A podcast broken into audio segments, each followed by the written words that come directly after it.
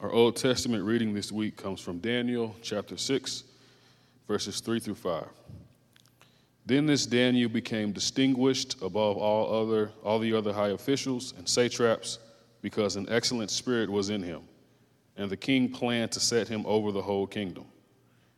Then the high officials and the satraps sought to find a ground for complaint against Daniel with regard to the kingdom, but they could find no ground for complaint or any fault because he was faithful, and no error or fault was found in him. Then these men said, We shall not find any ground for complaint against this Daniel unless we find it in connection with the law of his God. Thank you, Herman. Well, good morning. good morning. The passage that Herman read is from the book of Daniel, and some of you may know that Daniel was written at a time when God's people were exiles and captives in Babylon. And the way the people of God learned to behave and learned to interact with a largely hostile pagan culture is sort of the backdrop for the book of Peter. This morning, we're continuing our series in 1 Peter, our series that we've titled Resident Aliens, the Church in Exile. And for those of you who have, haven't been with us as we've been going through this series, we've talked about how um, that the land we've, most of us have grown up in here in the United States, feels pretty weird. We feel often like strangers in a strange land because the gospel does alienate us in some ways from the culture, doesn't it? Our faith and our allegiance to Jesus make us strangers in a strange land. And so the idea or the motif of exile was a powerful symbol for the early Christians, scattered as they were throughout the Roman Empire. And as we read through our passage this morning in 1 Peter 2 11 through 17, I want you to be on the lookout for two things, two main things that, that Peter wants the Christian exiles to grab a hold of as they learn what it means to be faithful. And number one, it's fighting the flesh and yielding to human institutions or yielding to others. Fighting the flesh and yielding to human institutions the best that they can. 1 Peter 2 11 through 17. This is the Word of God.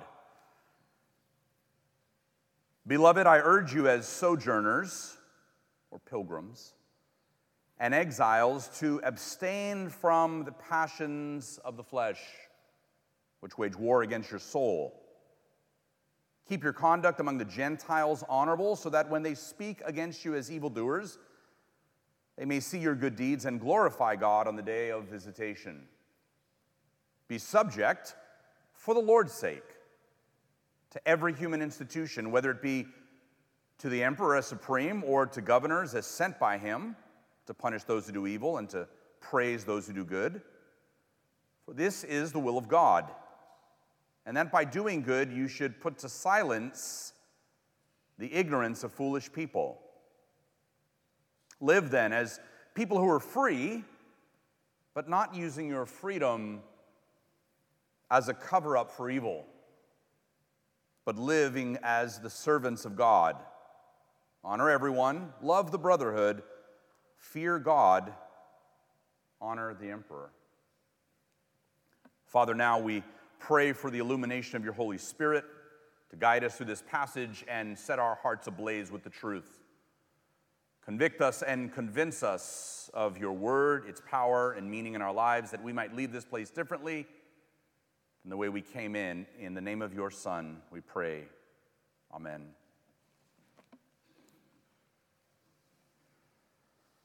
Well, I've talked in the past about my love for backpacking. And I'm from California and moved here a while ago, and I have to admit the backpacking here is it's not as good as it was in California, but there's some good backpacking here in Missouri. In California, the mountains are huge, and some of those backpacking trails, I mean, I like to hike into the woods, into a remote area of the mountains or the wilderness, and set up camp. That's what I love. That is the reset button for me. There's no text messages on the trail, there's no emails to answer, there's no budgetary considerations to look at. It's just huffing and puffing on the trail, trying to put one boot in front of the other with a pack on my back and maybe a couple friends. And I love that, but it can be dangerous. And in California, some of the mountains are thousands of feet high, and some of the trails are on the sides of these mountains. And so there are parts of the trail where if you slipped or sprained an ankle, you could go tumbling off the trail thousands of feet to your death. And every year, some people do. And so there is this duality, this sort of reality of nature that there is both beauty in nature and there's danger. There's beauty and there's danger. In fact, the appeal for me is that there's both. If it wasn't kind of dangerous, I don't know that I would enjoy it as much. But that is a duality or a dual reality that we accept about the wilderness and nature. Both are true at the same time. And life is that way. Life is filled with dual realities. And every single day, we traverse these dual realities as sort of the cost of living, right? And we make peace with these dual realities. Relationships are another perfect example. They fill us with joy and meaning. We cherish the people that we know and we love and the friendships we have. And at the same time, people can hurt you. And they do hurt you. And sometimes relationships fall apart. And the only alternative is to sort of lock yourself away in a cave and live a lonely and miserable existence. And so we recognize that relationships are beautiful and joyful, they give our lives meaning, and at the same time, they can be painful.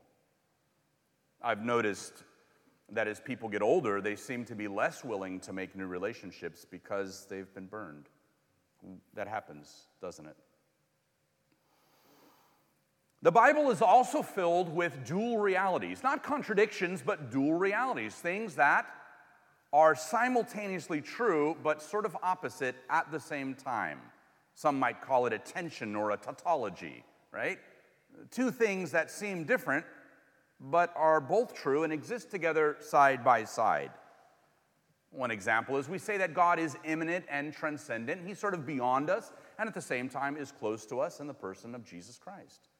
God is beyond us. In some ways, He's incomprehensible, and at the same time, He's close to us.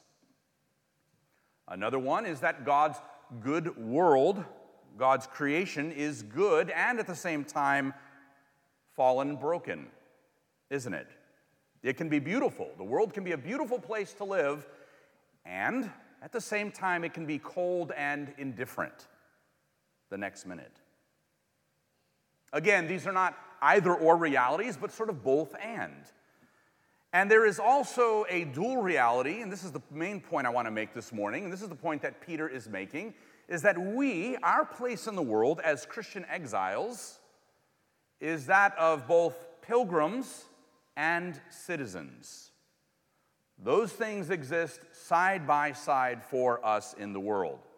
We are pilgrims just traveling through this world, and at the same time, we're citizens of this world.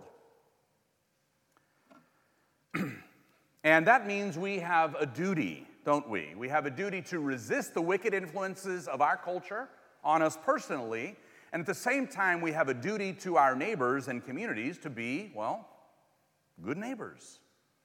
And sometimes it can be hard, sort of walking the tightrope between these two realities. We are not to let the, the culture transform us and grab a hold of us and suck us into its sort of wicked ideas. And at the same time, like, we're not enemies of the culture. We're not trying to be, we're trying to be good neighbors. And it can be confusing at times. And people, including Christians, often get confused. And Peter, here in this text, sort of lays out two really basic ideas about what it means to live in this tension of these dual realities as pilgrims and citizens. And the first thing he tells Christian exiles is to fight the flesh's passions 1 peter 2.11 beloved i urge you as pilgrims and exiles to abstain from the passions of the flesh which wage war against your soul. Now this pits or puts the, the culture wars in perspective doesn't it? Right? Uh, depending how old you are, you sort of remember the Christian culture wars that have taken place over the last 30 or 40 years. Um, sort of moral majority, and you know, Christians got involved in politics and still are to some degree, and this longing to sort of use the, the power we had, maybe you'd call it a voting block, whatever you may call it, to sort of change the culture. And Peter here is essentially saying, that if you want to change the culture, the primary thing you ought to be mindful of is pursuing personal holiness. James Packer, so much of his ministry and writings, if you haven't read J.I. Packer, is about the pursuit of holiness and the need that the world has for your holiness. Your neighbor probably needs more than anything else your personal holiness. We often don't think that way when we think about changing the culture, right? We think about structures and things like that and institutions, and that's not totally wrong. But primarily, Peter is concerned that Christian exiles abstain and resist the passions of the flesh that wage war against your soul. There's a little wordplay I did a minute ago, right? The culture wars how do we wage war against the culture? Maybe we shouldn't. We should be waging war against the passions and temptations of the flesh. And this is fitting with pretty much everything else in Scripture in the New Testament, isn't it? It helps us to recognize that we should probably hate our own sins more than we hate the sins of others. But that doesn't happen, does it? We often find ourselves caught up and wrapped up in pointing out the sins of other people. Now, don't get me wrong. There are some things happening in our world right now and in our nation that are ab- abhorrent, right? Deeply troubling. And you can't help but to name evil, right? To name things that are evil. Some is, well, you're saying we, we shouldn't name that which is evil in our culture? No, we should. We should talk about it, identify it, teach our kids about the things that go, go against the very heart of God. But we ought to be more concerned with fighting the sin in our own heart. This is what Peter, I think, is getting at. Paul in Romans 13 14 says the very same thing, but put on the Lord Jesus Christ and make no provision for the flesh to gratify its desires. And again, Paul says in Romans, and those who belong to Jesus Christ have crucified the flesh and its passions. I'm probably starting to sound like a broken record by now, especially if you were here for our series earlier in the year on holiness. We did a whole series on holiness. But a profession of faith in a holy God that isn't backed up by holy living stinks in the nostrils of our neighbors. And they may not have the discernment of the Holy Spirit, but even they have enough discernment to say, this doesn't pass the smell test right? Your unholy living, I'm not talking about perfection, talking about some semblance of reflecting, though, the faith you say you have, the faith we say we have. And this also puts our judgment of what's happening in the culture in the right perspective. Because our most piercing judgment against sin should really be ourselves, on ourselves. Look at what Paul tells the Corinthians. Some of you maybe have never read this passage before. What business of mine is it to judge those outside the church? Are you not to judge those inside? God has given us discernment, He's given us wisdom, He's given us the freedom and ability to say, that's not right, that's an abomination, that's wicked, but primarily, what Paul was concerned with was that the church itself was modeling the very thing it was proclaiming, which was faithful allegiance and loyalty to a God who had justified his people. And it's interesting, isn't it, that Jesus himself had almost nothing to say to the pagan Romans and Greeks. Who were his harshest words reserved for? The scribes and the Pharisees, who were part of the covenant community, what maybe we today would call the church. Jesus' harshest words of judgment were not for the pagans, but for people who were inside the covenant community. He said, Woe to you, scribes and Pharisees, you hypocrites. He was deeply grieved that the people that were supposed to be representing God were themselves a stumbling block to unbelievers. What did the Romans and the Greeks know about God's covenant? Nothing. But those who knew the covenant, those who belonged to the covenant, well, they had a higher accountability before God, and that's who Jesus was concerned with correcting the most. Their corruption was a stumbling block to would be converts. And if you think about your own life and the mission that God has given you as a follower of Jesus Christ, it's not hard to recognize that there is some responsibility that we have, isn't there? Not saying we should stand by idly at what's happening in the culture around us and be silent. We should name the evils in our society and be wary of that evil and be on guard against that evil and teach and talk to our children about it. But judgment begins at the house of God. And this is actually a theme in Peter. You've heard it before, probably, but it comes from right here in Peter. We're jumping ahead. We'll get to it in a couple chapters, but look at what Peter says. For it is time for judgment to begin with God's own household. That's sobering, isn't it? It's sobering. And here's the point what pagans need to see is not how much we hate them for their wickedness, but how compelling a transformed life is. And this is what Peter is trying to get at. Look at verse 12. Keep your conduct among the Gentiles honorable, so that when they speak against you as evildoers, they may see your good deeds and glorify God on the day of visitation. Here's another translation of the same verse. I like this one kind of, I like this one better. Live such good lives among the pagans and surrounding peoples in your community that though they slander you as evildoers, when disasters come, they may glorify God when they see how well you conduct yourselves. Live good lives in front of the people who hate you so that they have no reason to accuse you. They'll accuse you anyway because you follow Christ but make it so that they really don't have a cause. And we know that this strategy won't win everyone over. Cultural relevance is a cruel mistress, we know that. Some people will make fun of us for our clean and godly living. I think of something that happened a few years ago, right before the Me Too movement.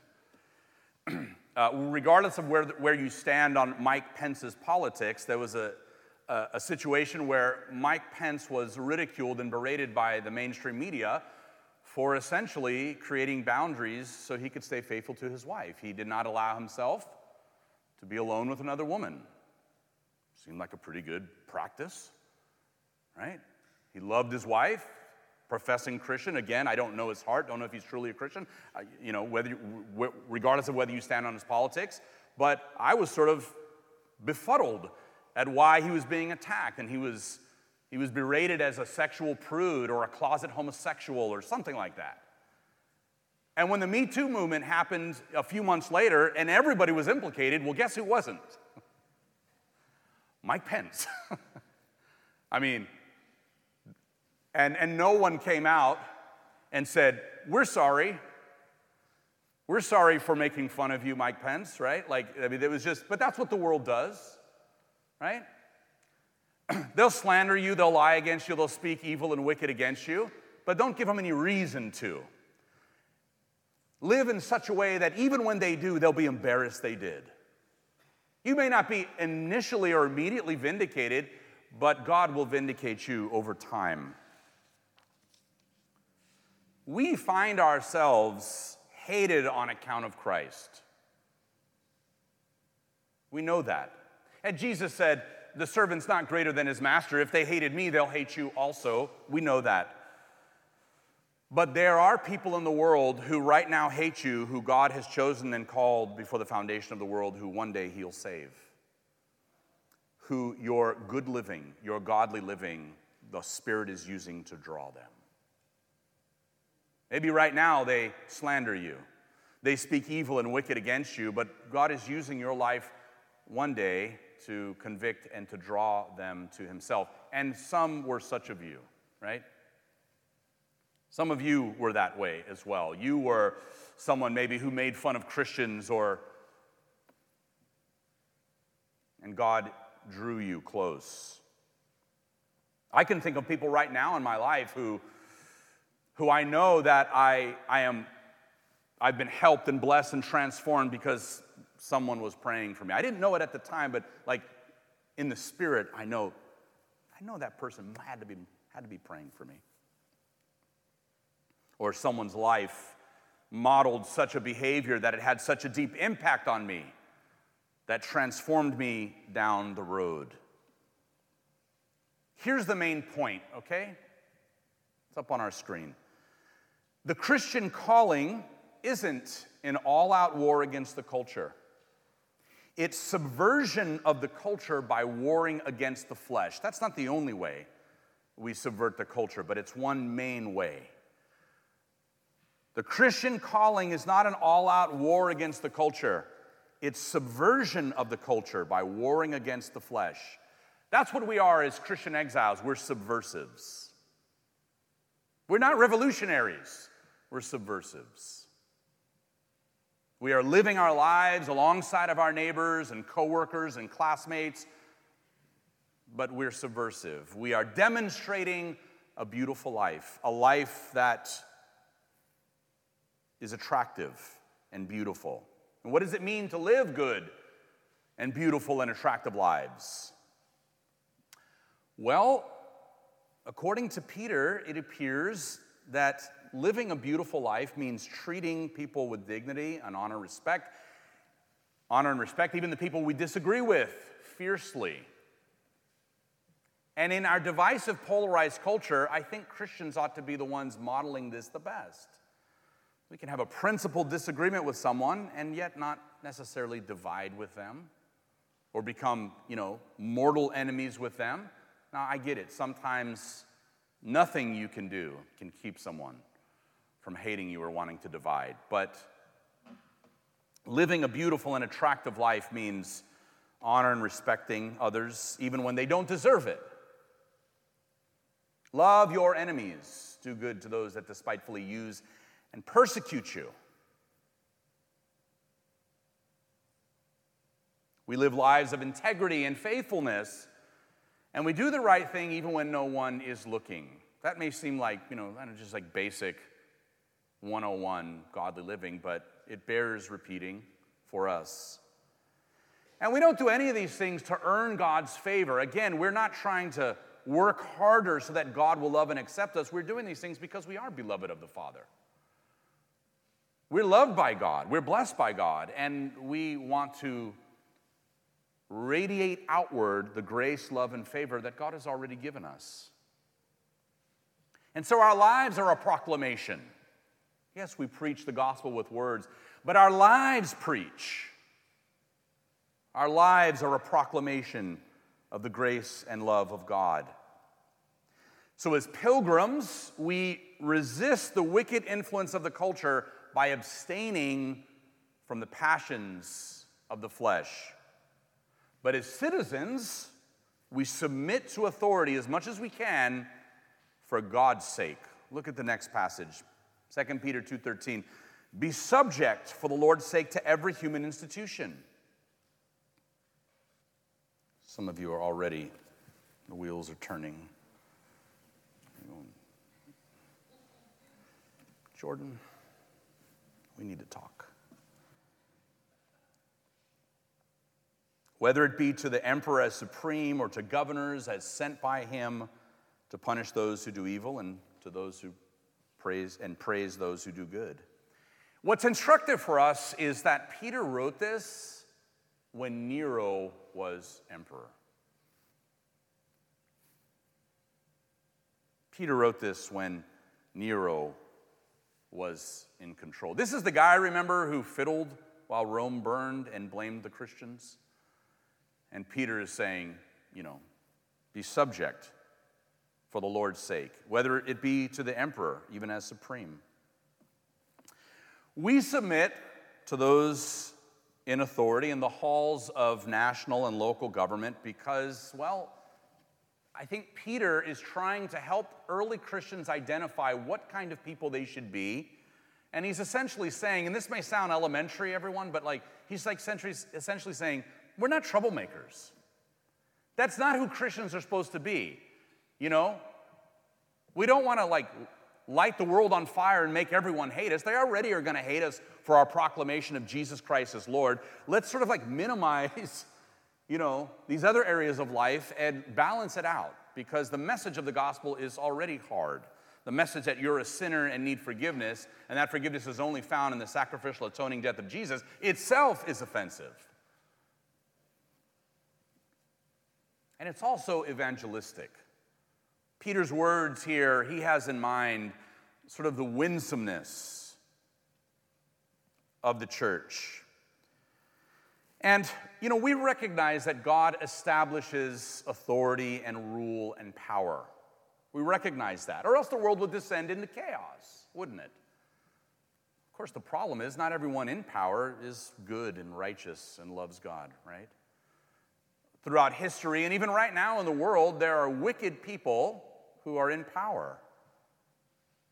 But kings and governors and prime ministers serve at God's pleasure. And it's not always the person, but it's the office that we ought to respect and submit to. Societies that don't have these structures descend into chaos. We know that. Now, here's the flip side submission to human authorities is always partial and proximate. And blind obedience in Scripture is never required. Uh, last year, we went through the book of Romans, and for those of you who are familiar, Romans 13 is that famous passage about be subject to the governing authorities, for there is no authority that exists except from God. How many of you have heard that passage before? Yeah. And that, that verse gets sort of abused a lot. And I would imagine that what Peter is saying here also can easily be abused. And one of the things we talked about is that government power is, or the, the command to yield and to submit is not absolute. Now, how do we know that? Well, we know that from Scripture. And one thing that most reputable scholars say when you when you're reading Romans 13 is they say Romans 13 has to be compared to Revelation 13. What's Revelation 13 about? Resist the beast. The beast was a euphemism at the time for the Roman Empire. And there were good things the Roman Empire did, like pave roads and brought structure and, and, infrastructure and authority and, and all these different things. And at the same time, they were incredibly corrupt and idolatrous. And one of the things the Roman Empire tried to do is try, try to force Christians to worship the emperor and the Roman and Greek gods. And John says in Revelation 13, do not do it, resist. So we have to take Peter's words with a discerning heart and understanding that Peter's motivation for writing this is he wants Christians as pilgrims and citizens to understand the balance of life in a fallen and broken world. Does that make sense? That's what he wants us to grab a hold of. Generally speaking, we are law abiding people, we are peaceful people, we are friendly neighbors, and we are trying to seek the good of our community in every possible way we can. And then there are times where we must obey God rather than men. Acts 5:29, right? There are times when we have to obey God. And whenever consequences come, right? Let them come. In America, we, we have not experienced this acutely, but it feels like we're getting close to it. We're getting closer to that. As our culture moves farther and farther away from God, and people in power are farther and farther away from God. I was recently watching an interview with a Washington, D.C. journalist. I don't know who she wrote for. She had a conversion story. She was talking about coming to Christ. And she said for the first 20 years of her career in Washington, D.C., and I'm talking about like a, you know, a journalist who's, you know, the papers and the media outlets. She said in 20 years of covering politics in D.C., she had not met a single Christian. She, or she didn't know a, she didn't have a single friend who was a Christian. It doesn't mean there weren't Christians in D.C., but her point was, and it was chilling when I heard it, that the, the vast majority of the people who run America are godless, or a lot of them were, from her experience. Now, I know there are Christians in politics. There are faithful Christians in government. But our culture seems to be moving further and further away from any overt professed Christian identity. And we have to keep these things in tension, don't we? We submit to authority as much as we can, but there are some times you just can't. When they try to force you to commit idolatry, we resist the beast, we don't take his mark. And I can imagine that the early Christians that Peter was writing to were largely compliant on most laws and edicts, but there were some things that they could not abide by. And these things inflamed the emperor at times. And there are some things today we as Christians cannot abide by. Now, does Peter give us a list? He does not. And I'm glad he doesn't, and I'll tell you why. Because every single age of Christians, every single period of history, the church experiences its own unique challenges. Imagine if Peter said, resist three, th- these three things. That wouldn't be good. because if those three things were not a present challenge to you, you'd say, oh, I'm in the clear. What Peter and the New Testament writers are more concerned with is getting us as Christians to think here it is Christianly. There are bare commands in Scripture, but sometimes it's more helpful not to delineate a list of things. Now, you can think about a list of things right now that are pressing in on you, that you feel a, an acute tension right now to resist or to go along with. And here's the shocker uh, the person on the other side of the aisle in this in this uh, room here may disagree with you on some of these issues. You may say, This is something that we ought to absolutely resist. And someone else may say, No. Are you nuts? Like, this is, some, this is not a hill to die on. And vice versa. Someone may say, This absolutely is a hill to die on. The motivation, of course, is that it, in all of your, in all of the stewardship of your freedoms, that you love one another, you love your neighbor.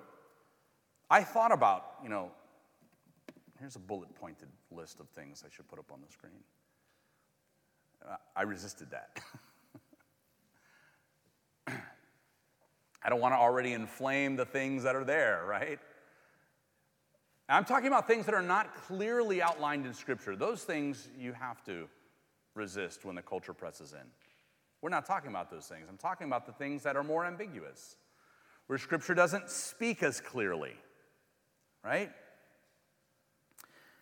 Peter doesn't give us a list, but he says this, though, in verse 15 For this is the will of God, that by doing good you should put to silence the ignorance of foolish people. Live as people who are free, but not using your freedom as a cover up for evil, but living as the servants of God. So, how do we know if we're using our freedoms? This is the land of the free, the home of the brave. How do we know if we're using our freedoms as a cover up for evil? You ever thought about that? Am I using my freedoms as a cover up for evil? The King James calls it a cloak of maliciousness for those of you who are raised on the KJV. You know, use not thy freedom for a cloak of maliciousness. I think of, you know. Don't use it as a cover up for evil. Well, here's a couple here's a couple thoughts, okay? If you know whether you're using your freedoms as a cover up for evil. Is it explicitly forbidden in scripture? It may be legal. You may be free to do it. A lot of things now have become legal, which means you're free to do it without you know, the consequence of being arrested or legal action. That doesn't make it right, though. It may be sin. That's one way to know if you're using your freedom as a cover up, right? Just because you're free to do it because it's legal doesn't mean you should if it's forbidden in Scripture. Secondly, is it self indulgent? Am I doing something that gratifies my flesh but's a stumbling block to my neighbor? You can think of Romans 14, where Paul gets into the dietary food laws and restrictions between, you know, sort of Jewish converts and Gentile converts. The Gentiles converts, they had no problem eating food that was offered to idols, but the Jewish Christians, you know, they, their conscience was horribly grieved by that. And Peter counsels love as the guiding principle to figure out what you should do in any given situation. Those are just a couple, I'm sure there's more. But those are just a couple ways to figure out whether you're using your freedoms as a cover up for evil. On the flip side, how do you know if you're stewarding your freedom faithfully? Well, here's a question to ask Is it a matter of personal conscience that I've thought about deeply with love and consideration of others? And no one can tell you what the right or wrong answer about that is because we all have a conscience. And if it's not explicitly outlined in Scripture, you have to ask that question. Have I, am I engaging in this, using my freedom, after I have thought deep, deep, deeply and considerately about my neighbor? And if the answer is yes, and your conscience is not grieved, second question is Does the exercise of this freedom honor and glorify God? And for one person, the answer may, may be no, and the other person, the answer may be yes. My wife and I actually have that disagreement about some Christian freedoms. There, are, there is something that I do that I do to the glory of God, and, and I thank God for it every time I partake of it. And in her mind, she absolutely cannot see. She's tried to slice this loaf a thousand ways. She does not see how it glorifies God, and she's grieved by it. And, and so, even within our own household, there are certain freedoms that, that our consciences come down on different sides. Because the Bible's not totally clear about this particular issue. So, if you've asked those questions, maybe I'm going too far to say you're in the clear, but you get the idea. Do some heart work, some soul searching. Consider your neighbor. And if you feel justified before God in something that Scripture does not speak explicitly to, you've prayed about it, you've considered whether you're being loving, you're in the clear. And this is Peter's concern. This is how he closes, and this, how, this is how I'm going to close. That whatever you do, however you fall down on these issues, whatever your position is, verse 17, he says, honor everyone, love the brotherhood, fear God, honor the emperor. And that's, that's the message this morning to you as, as a pilgrim and as a citizen. As someone who's traveling through this world, this world is not our home, and yet this world is our home for now. Until the Lord returns, until he ushers in a new heaven and a new earth, this world right now is the only home we have. and so we know that we are not of this world, but we're living in this world. And we have an obligation to steward our freedoms, steward our rights,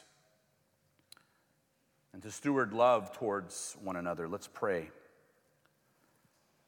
Father, thank you now for the grace that you've communicated to us in your word and through your son Jesus, who has saved us and delivered us from the consequences and penalties of our sins, a most certain and assured destruction, and given us life.